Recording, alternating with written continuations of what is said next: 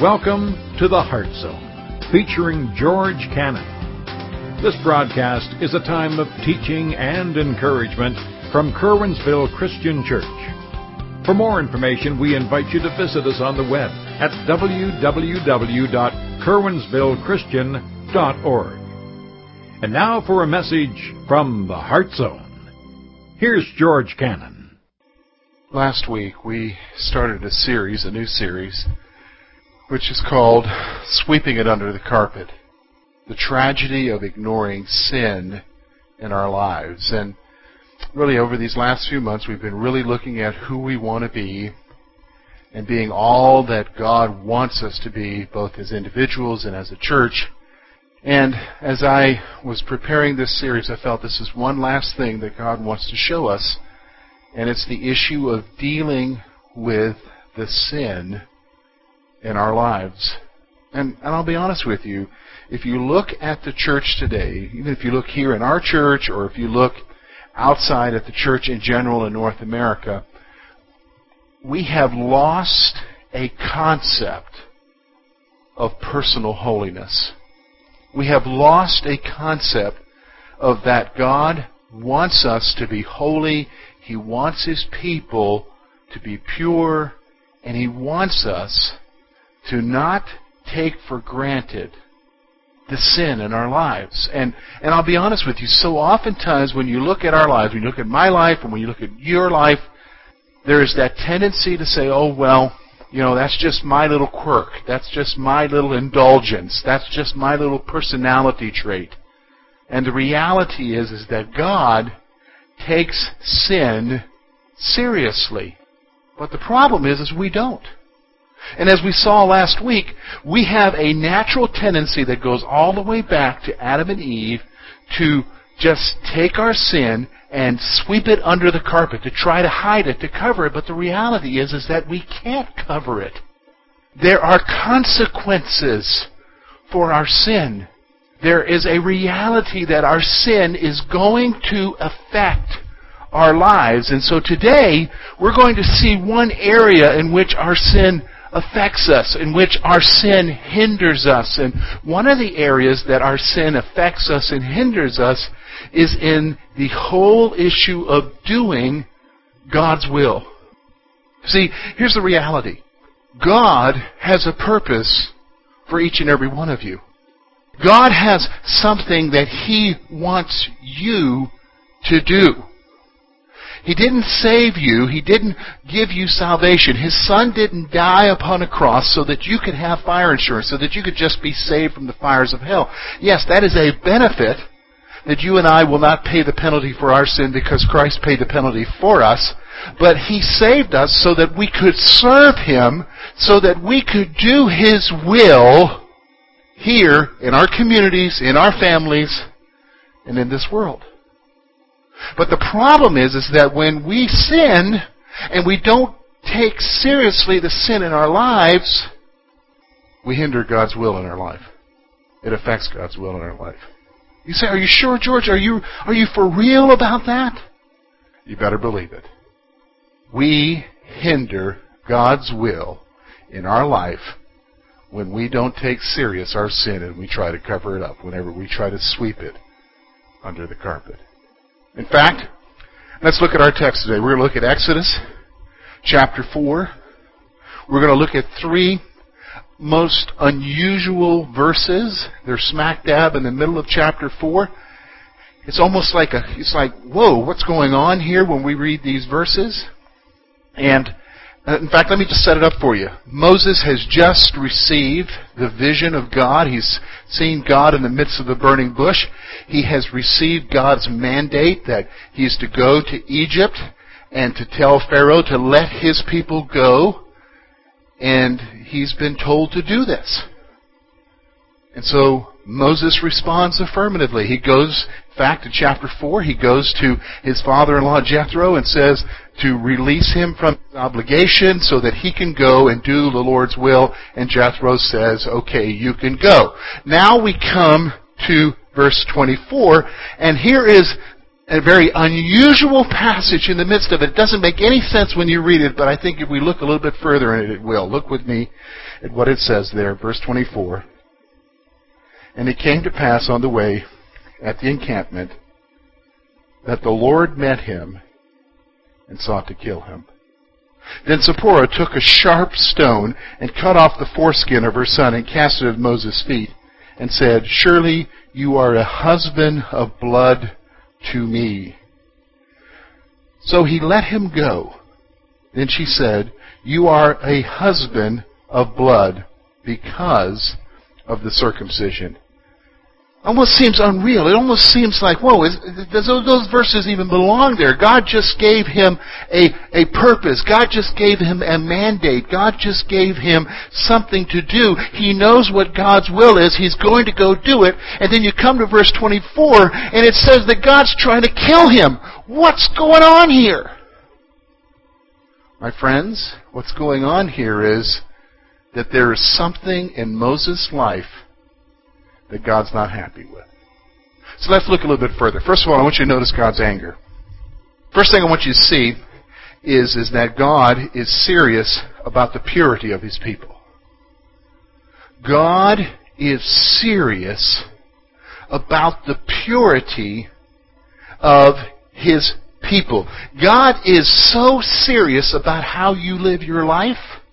He's so serious about whether or not you deal with the stuff in your life. He's so serious about whether or not you deal with sin that He basically is looking at you and I to see where we're at and whether or not we will do what God calls us to do and whether or not we're going to be holy as He is holy. He's serious. In fact, He's far more serious than we are. You know what? Here's the scoop. We need to get as serious as God is about our own purity.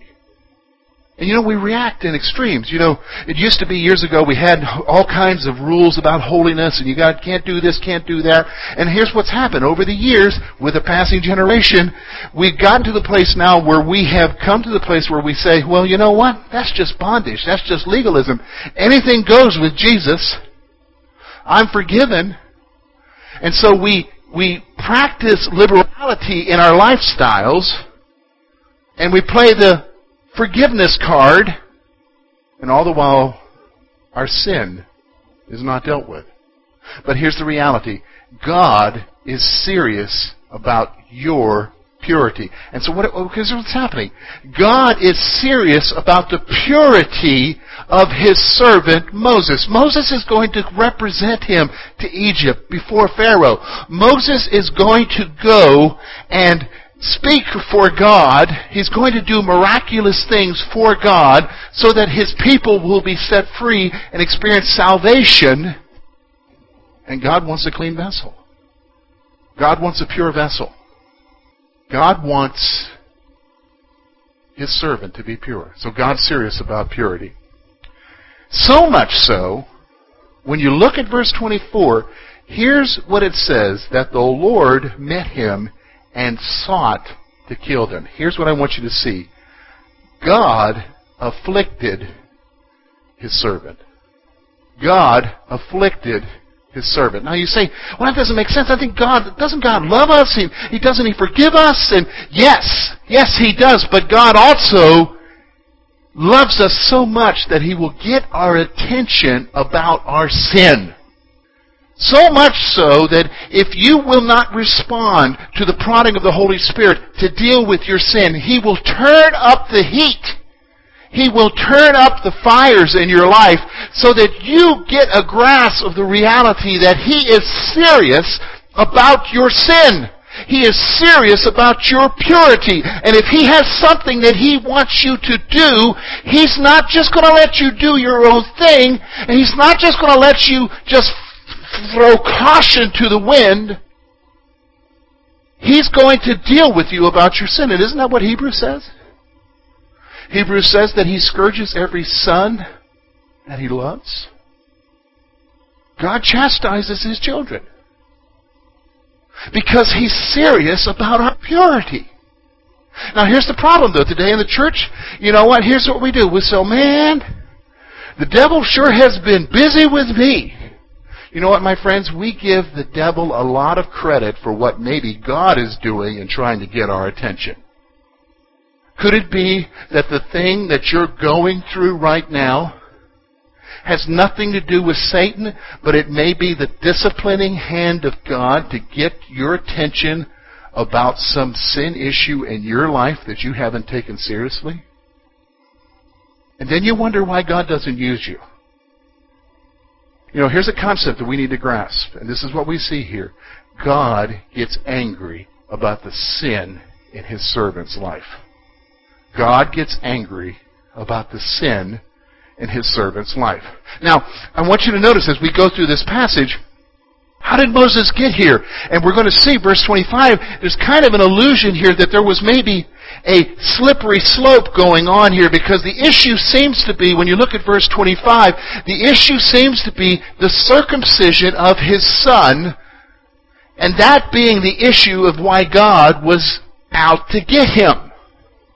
So what I want you to see is there's a slippery slope going on here. And the first thing I want you to see is that he relaxed his standards concerning God's will. Moses relaxed his standards concerning God's will. Now here's what happens, folks. When you and I get into the trap of succumbing to sin in our life and not dealing with it, we are relaxing our standards concerning what it is that God wants to do through our lives. We are relaxing our standards concerning what it is that God has called us to, that is holiness and purity, and we have decided that it's okay to be lax in certain areas of our life. And so we make excuses. So we'll say things like this, well, you know, hey, it's my indulgence, it's my habit. We'll say things like this, you know, hey, you know, lighten up on me. I'm a redhead, so I'm okay. It's okay for me to be angry. It's okay for me to be fired up. And the reality is that it's not okay. What you have done is that you've taken God's standard, which is here, and you've tried to lower it to where you're comfortable with it. And see, that's what Moses is doing. See, here's what Moses was doing. Moses was part of the children of Israel. They didn't have the law yet, because Moses is the lawgiver. But what they did have was the covenant. And remember the Abrahamic covenant? Abraham was commanded by God that he should circumcise all of his children, of his male children, as a sign of the covenant. So here's Moses. He's married to Zipporah, and here's what's going on here. He has not followed through with the covenant. He's not followed through with the command of God, and he has not circumcised his child. For whatever reason, and I think there's a reason, and we'll get to that in a moment, he chose to relax his standards in this area. And you say, well, wait, George, what do you mean he chose, he relaxed, or he was influenced? Well, you know, when you read this passage, it's very obvious that Zipporah, his wife, she's a Midianite. She obviously did not like the issue. In fact, she very much, when you look at verse 25 and how she responds to the issue of circumcision, she calls him a husband of blood to me. She obviously did not like the act of circumcision, so it's very possible you can almost see the family discussion going on there, that Moses says, I think we need to do this, and she says, no, we're not doing this. Moses says, I think we need to do this, and she says, look, I've already told you, we're not doing this. And so Moses capitulates to his wife, and here's the problem. He may have been influenced by Zipporah, but it was his decision that got him in trouble. See, my friends, here's the issue. Some of you are involved in sinful things. Some of you have sinful attitudes, sinful actions, and you are involved with them. And as far as the culture is concerned, you're okay. It's okay for you to be doing what you're doing. But the reality is when you look at God's standard of what He says you should do and what He says you should not do, you're not okay. In fact, the reality is that you're wrong. And God is calling you to a higher standard, but you have relaxed your standard. And so here's what happens, and this is the next point I want you to see here, is that sin will hinder God's purpose for your life. Sin will hinder God's purpose for your life. Now, listen to me. Listen, you gotta grasp what's going on here. He's been told by God to go to Egypt to set his people free. He's been told by God to go and confront Pharaoh. He's been told by God to lead his people out of bondage into freedom and take them back to Canaan. He's been told by God that through you I'm going to do marvelous things that all the nations are going to speak about for a long time. He's been told by God, I'm going to be with you, Moses. I will speak through you. I will do these wonderful things. Moses, your name will be famous. But here's the problem. Sin in Moses' life was hindering, listen to me, was hindering God's purpose for his life. I mean, here he is, he's supposed to lead the children of the covenant out, but he's not faithful to the covenant himself. Did you hear what I said? He's supposed to lead the children of the covenant out, but he's not faithful to the covenant himself. My friends, God wants to use you to lead people out of the bondage of darkness, to lead people to a growing relationship with the living Savior, Jesus Christ, to lead them to the place of salvation of recognizing that He died for their sins. He wants to use you to lead people out of darkness, but here's the problem. You're not living the life that you're supposed to lead others into. You're not living the life that you're supposed to lead others into. See, sin will hinder God's purpose in your life. Now, when we get to verse 25 and 26 now, we see that Zipporah knows what's going on. She even knows what the issue is. Isn't that interesting? She knows what the issue is. This is no surprise to her. She didn't need to sit back and say, whoa, wait, now, let's try to figure out what's going on here. Why is God angry with him?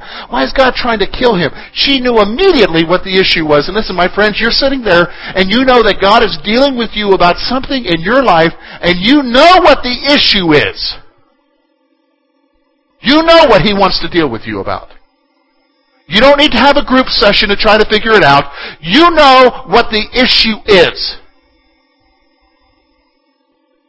And it's right there in front of you. Now here, look at how she responds. And there needs to be a response on our part in the same way. First thing I want you to notice is that there's an awareness of sin. There is an awareness of sin. Because here, notice what it says. Then Zipporah took a sharp stone and cut the foreskin of her son and cast it at Moses' feet. She knew what the issue was. Listen, when God is disciplining you, when God is dealing with you about the stuff in your life, you don't need to sit there and wonder what it is. You already know what it is. But the problem is we try to ignore it. God is constantly speaking to us. God is constantly saying to you, this is the way, walk you in it. And you say, no, Lord, I want to walk in my way. God is constantly speaking to you, and He's turning up the heat one small step at a time, trying to get you to grasp the reality of the sin in your life, and you're trying to ignore it. My friends, the first step in a response to the reality that sin is hindering us is that we've got to become aware again of what the issues are. We've got to become aware again. So here's what we've got to stop doing. We've got to stop making excuses for it. We've got to stop excusing it away. We've got to stop ignoring it. We've got to become aware and realize that this issue that I am caught in, that you are caught in, is hindering God's will for your life. And God can't use us for His purpose in our families, in our community, in our nation, in our world, until we get real about the sin in our lives. So we got to be aware of the sin. We see that from Zipporah's life and her response. The second thing I want you to see is that repentance is key. Repentance is key. Now, what do you mean by that? Notice something here. Here's what she did. She didn't just say, oh, well, you know, it's about that issue of circumcision. I know it is. Yeah, I know it is. God, please forgive us about the circumcision issue. Here's what she did. She stopped the issue. She turned around and went and circumcised their son because she realized that that issue was hindering Moses. In fact, it wasn't just hindering Moses. God was out to kill him because of his sin. Think about that for a moment. You want to know how serious you should take your sin in your life? How serious I should take my sin in my life? What if God was out to kill us for the stuff in our lives that we're not dealing with? So what they did was not just acknowledge it, not just be aware of it, they decided to do something about it. My friends, that's repentance. Repentance is not simply confession, oh Jesus, forgive me. Repentance is confession, but saying, Jesus, help me to turn from it. I want to stop it.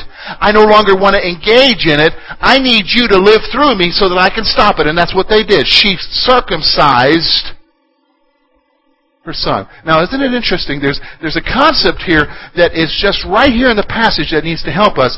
It was when there was the shedding of blood, and the blood was applied to Moses, that God relented. That God relented.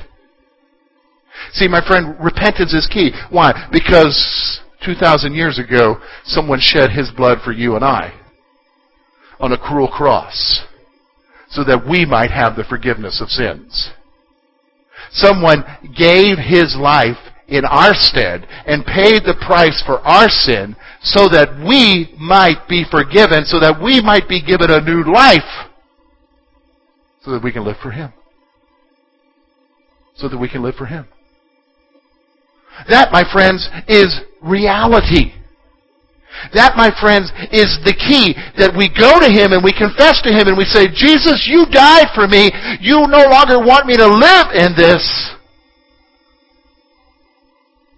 You shed your blood for me. Help me to live in the victory of the cross. Help me to live in victory of the cross. Now you're saying, George, how do we apply this to our lives? What do we do with this? Three things.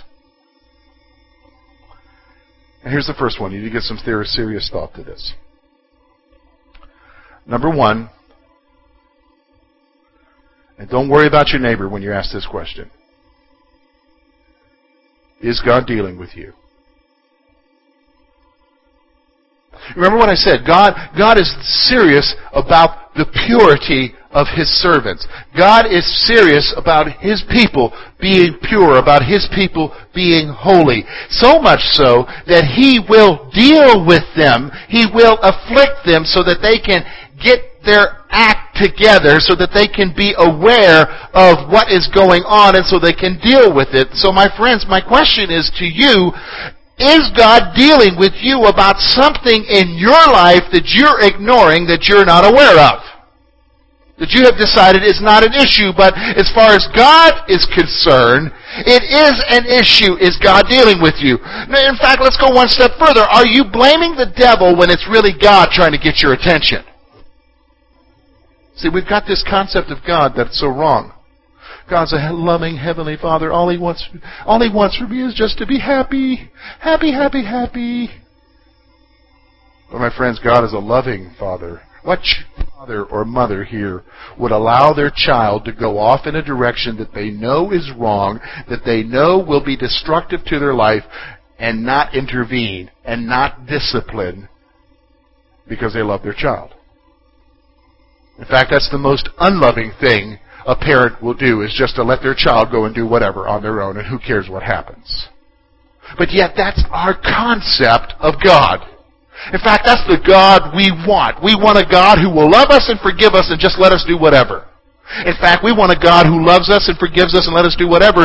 But, oh, please, God, intervene when we cause problems for ourselves and rescue us. But see, God's too loving to allow us to do that. Your life is too precious to him to allow you to do that. In fact, it's so precious. You want to know how precious it is? Your life is so precious, it sent his son to the cross so that you might have the forgiveness of sin. So is God dealing with you? My friends, if there is sin in your life, I can almost guarantee you God is dealing with you, trying to get your attention about the sin in your life. In fact, that brings me to the next question. Is your sin hindering his will for your life? See, this is the tragedy. This is the tragedy of sweeping sin under the carpet, of trying to ignore it. And the reality is that sin can't be covered. Sin always affects, and one of the areas that it's going to affect in your life is it's going to affect the ability that you have to do God's will for your life. So here you are, you're sitting here and you say, oh, I want to be used by God, I just don't know what's going on. But you haven't dealt with that issue in your life. You haven't dealt with it. And you know it's an issue. And you know it's hindering God from using you. You want to be used by Him, my friends. If you want to be used from Him, then get serious about the sin in your life. Because as long as you're not serious about the sin in your life, your sin will affect and hinder His will for your life. Which brings me to my final point. Here's what we got to do. Just like Zipporah, we got to acknowledge your sin and turn back to God. We've got to acknowledge our sin. You've got to acknowledge your sin and turn back to God. You've got to go to Him and say, God, I did what you saw me do. I am no longer making excuses. I got an anger issue. It's not my red hair. God, I got a problem in this area. It's not because of my daddy or my mommy or my pastor or my coach or whatever or my teacher or my Boy Scout master. You, when you acknowledge and turn back to God, you take responsibility for your actions. And my friends, we got to start taking responsibility for our actions. We got to quit sweeping it under the carpet. And here's my friends, here's the issue. You can't do it on your own, so you got to turn back to Him and cry out to Him and say to Him, Lord, You saved me. You died for me. And I need You. There's no other way to say it. No other way to say it. We need Jesus in our life. So my friends, what are you going to do? You're going to follow that age-old tendency and keep sweeping it under the carpet? And keep wondering why it is that God can't use you? Are you? Is that what I'm going to do? Is that what we're going to do? We're just going to say, oh, I'm going to keep doing my thing. But my friends, you know, with an understanding of the Scripture comes a responsibility. Here's the thing. All of us now are responsible for understanding that God just won't let us do our own thing. He will deal with us. So the question is, how high does He have to turn the fire up before we get our act together and deal with the stuff that we need to in order that we might be His people and do His will? How high? Thank you for being with us this morning. And we trust that today's message has been both challenging and an encouragement to your heart. At Curwensville Christian Church, a warm welcome is always extended to you. We're located at 700 State Street, Curwensville, Pennsylvania. For more information about our ministry, please visit us on the web at www.curwensvillechristian.org. Now, on behalf of George Cannon and the entire church family, we hope that you will look to the Heavenly Father in all that you face this coming week.